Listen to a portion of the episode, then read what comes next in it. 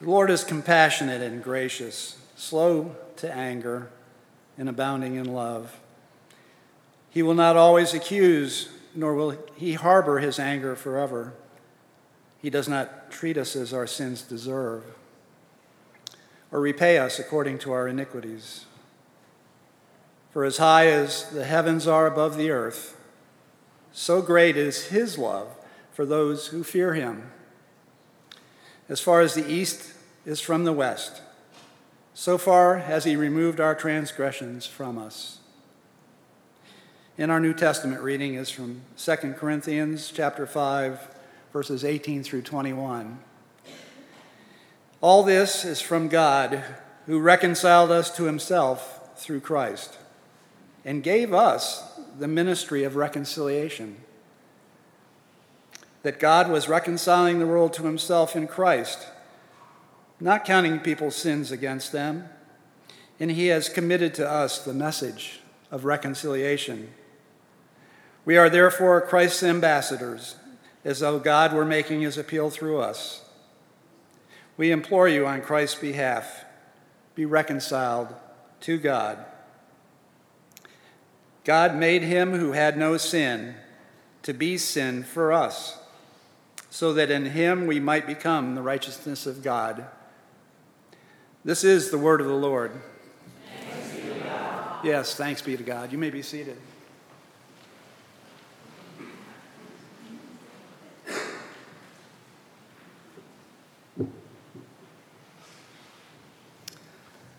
Well, good morning, everyone. This is that great day where we get to hear from the young folks of our church.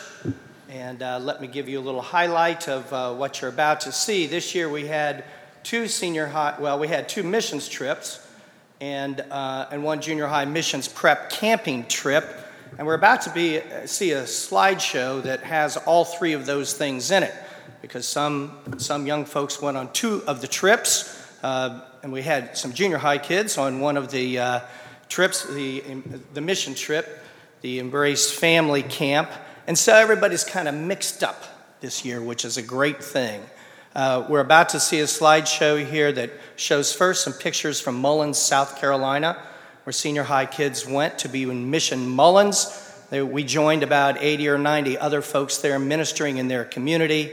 Um, and then we are going to see about the missions prep camping trip with our junior high folks and then finally, we'll see slides from a trip that we just got back from two days ago. Uh, Embrace Family Camp. We had junior high and senior high students attending and serving there. Uh, so that's about what you're uh, going to see, and uh, enjoy the show.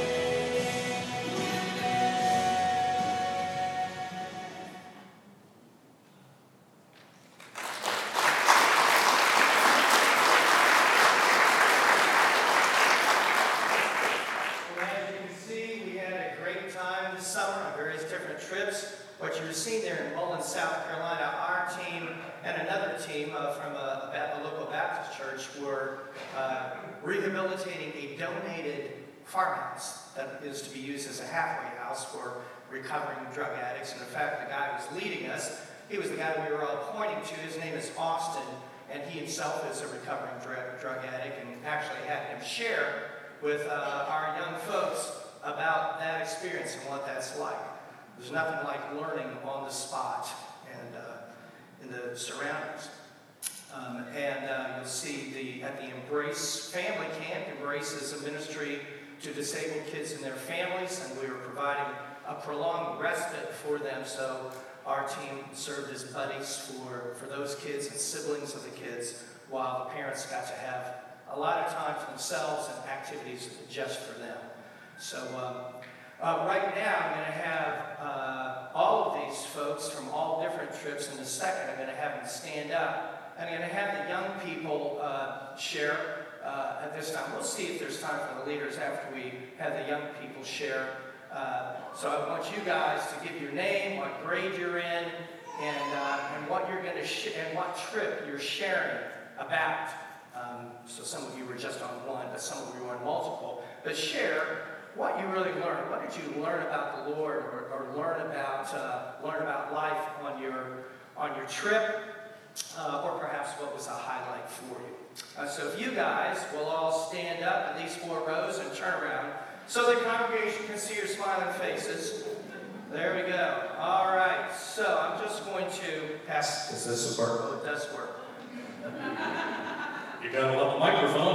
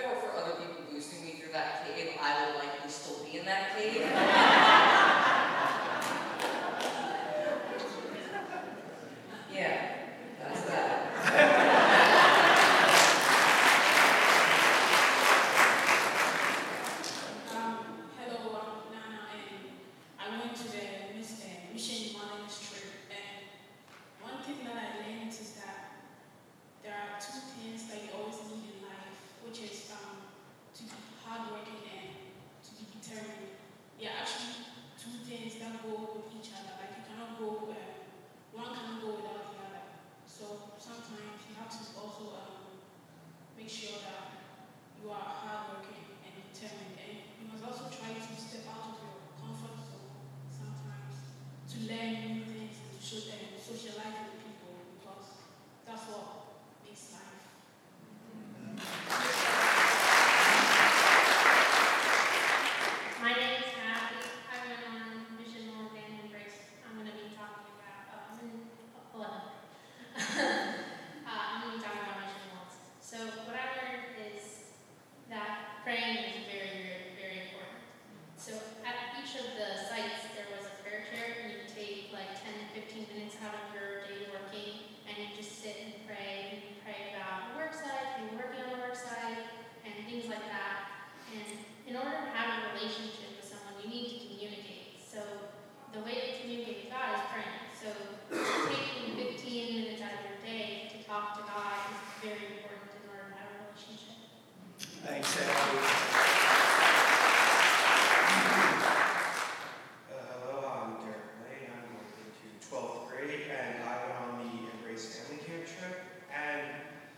biggest thing that I took away from it, so there was a lot of meltdowns that I had to go through, but there were also moments. When Did you melt down? No,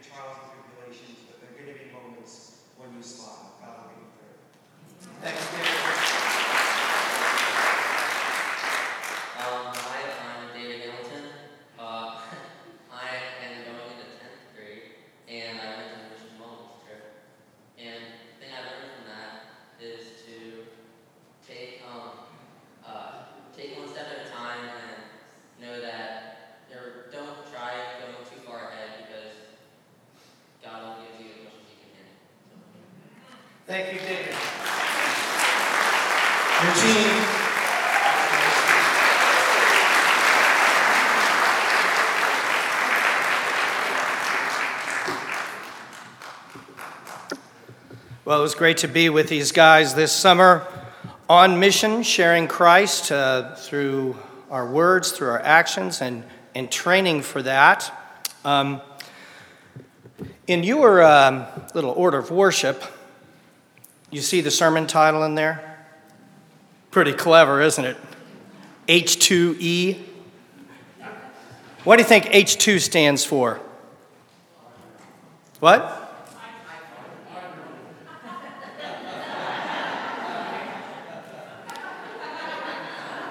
It stands for how to.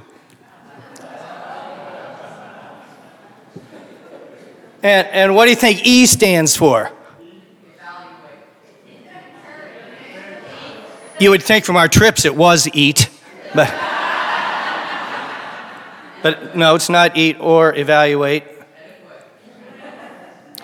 Well, it, it's evangelize. how to evangelize. Get it? but I didn't want to spell out evangelism because I don't really like that word. So I'll be calling it the E word. I don't like it because it kind of sounds cold and clinical for something that is so life giving and personal and epic for some individual. I don't like the word evangelism. We're not going to school. That's kind of like you and your fiance two weeks before your wedding going to a junior high health class and hearing about sex education. Similar kind of clinical, don't like it. But nonetheless, we are to evangelize. Um, and following these uh, testimonies I'd, by these young folks, I'd like to just give you a little primer on, uh, on the E word, sharing the life giving, life altering truth with a friend, with someone who's in desperate need of the love of Jesus Christ. So if you can put up that uh, passage there, Angie, I'd appreciate it. 2 Corinthians 5 18 through 21. It's the passage, the New Testament passage uh, from today. Um, and the first thing uh, that I would say about this passage, let's just go down there again. Uh, all of this is from God who, through Christ, reconciled us to himself and gave us the ministry of reconciliation. That is, in Christ, God was reconciling the world to himself, not counting their trespasses against them, and entrusting to us the ministry of reconciliation, the message of reconciliation. And I would just stop right there and uh, go back to that previous verse there. Oh, I'm, I'm sorry, 19. You did what I said. You're doing good, Angie. Give Angie a hand back there on the. It's a thankless position being the slide changer. Um, do you know what God's doing? What, what's He doing? What's God doing? He is reconciling the world to Himself. That's the business He is in. That's what He's doing. That's what His agenda is. He's doing that. The world, the people in it, have been estranged and separated from him, and he's about the business of reconciling the people back to himself. Now, by the grace of God, I love Jesus. I want to be like Jesus. So I'm going to do what Jesus did. What he's about, I want to be about to reconcile people to himself. The E word. I want to reconcile people to Him. What are you doing with your life? I mean, there's obviously there's a lot of things that God gives us to do. We have work. Some of us have families, spouses, kids. All of these things are God-given responsibilities. But what's what's the thing? What's the big thing that He's doing? He's reconciling people to Himself, and He challenges us here in this passage to do the same. So now now, Angie, go on to the next, uh, the next one. Therefore, we are ambassadors for Christ, God making his appeal through us. We implore you on behalf of Christ, be reconciled to God. So he gave us this job to be ambassadors for Christ. It's a great image, isn't it? An ambassador for Christ. So I'm in a foreign country we bear God's image. Let's show this image to those around us who are dying without Him. there are other images that we might show. Our self gets in the way all the time, doesn't it? But God's image is in us. We are His image bearers, and we work, we commit ourselves, we intentionally go and live out our life in front of other people. In verse 21, it says that uh, for our sake, he made him to be sin who knew no sin, so that in him we might become the righteousness of God. That phrase there is like what you would articulate if you're going to articulate the gospel. This is the heart of it. It's the great substitution. Our sin on him in the cross, for his righteousness onto us, a perfect life that we would have a relationship with God.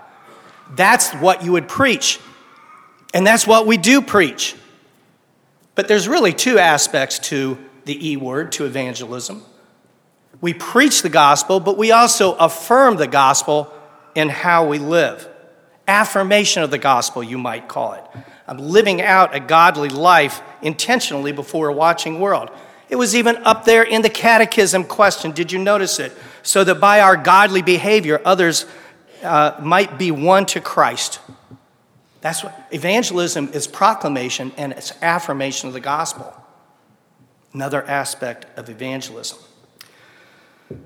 But I would also say, let's go back up to, I think it's 19, Angie. You know, you're getting a real workout today. There's a real how to. And it's not just proclaiming the gospel, it's not just affirming the gospel. There's a little phrase in here, perhaps you didn't catch it.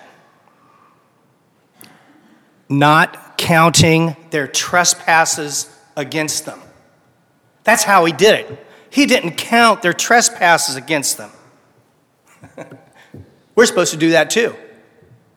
We're supposed to go out and not count people's trespasses against them.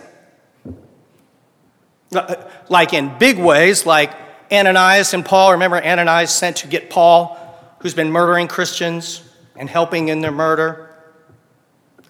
I think Ananias had something against Paul. He could count something against him. Uh, but the mandate here is don't count people's trespasses against them. Or how about the Samaritan going to help the Jewish guy who got beat up? Do you think the Samaritans had anything against the Jews? Well, yeah. The Jews were high and lofty. We are the pure people. You are mere interlopers, half breeds, if you will. That's what the Samaritans were. If you want to study church history, I'll do a Sunday school class on that in about five years or so. the Samaritan had something against that guy. What did he do? Ah, I'm going to not count that against him. And then he served him. And then the guy saw the love of God. And we do this in the smaller ways too. What do you have against people? Whatever it is, don't count it against them. Just don't count it against them.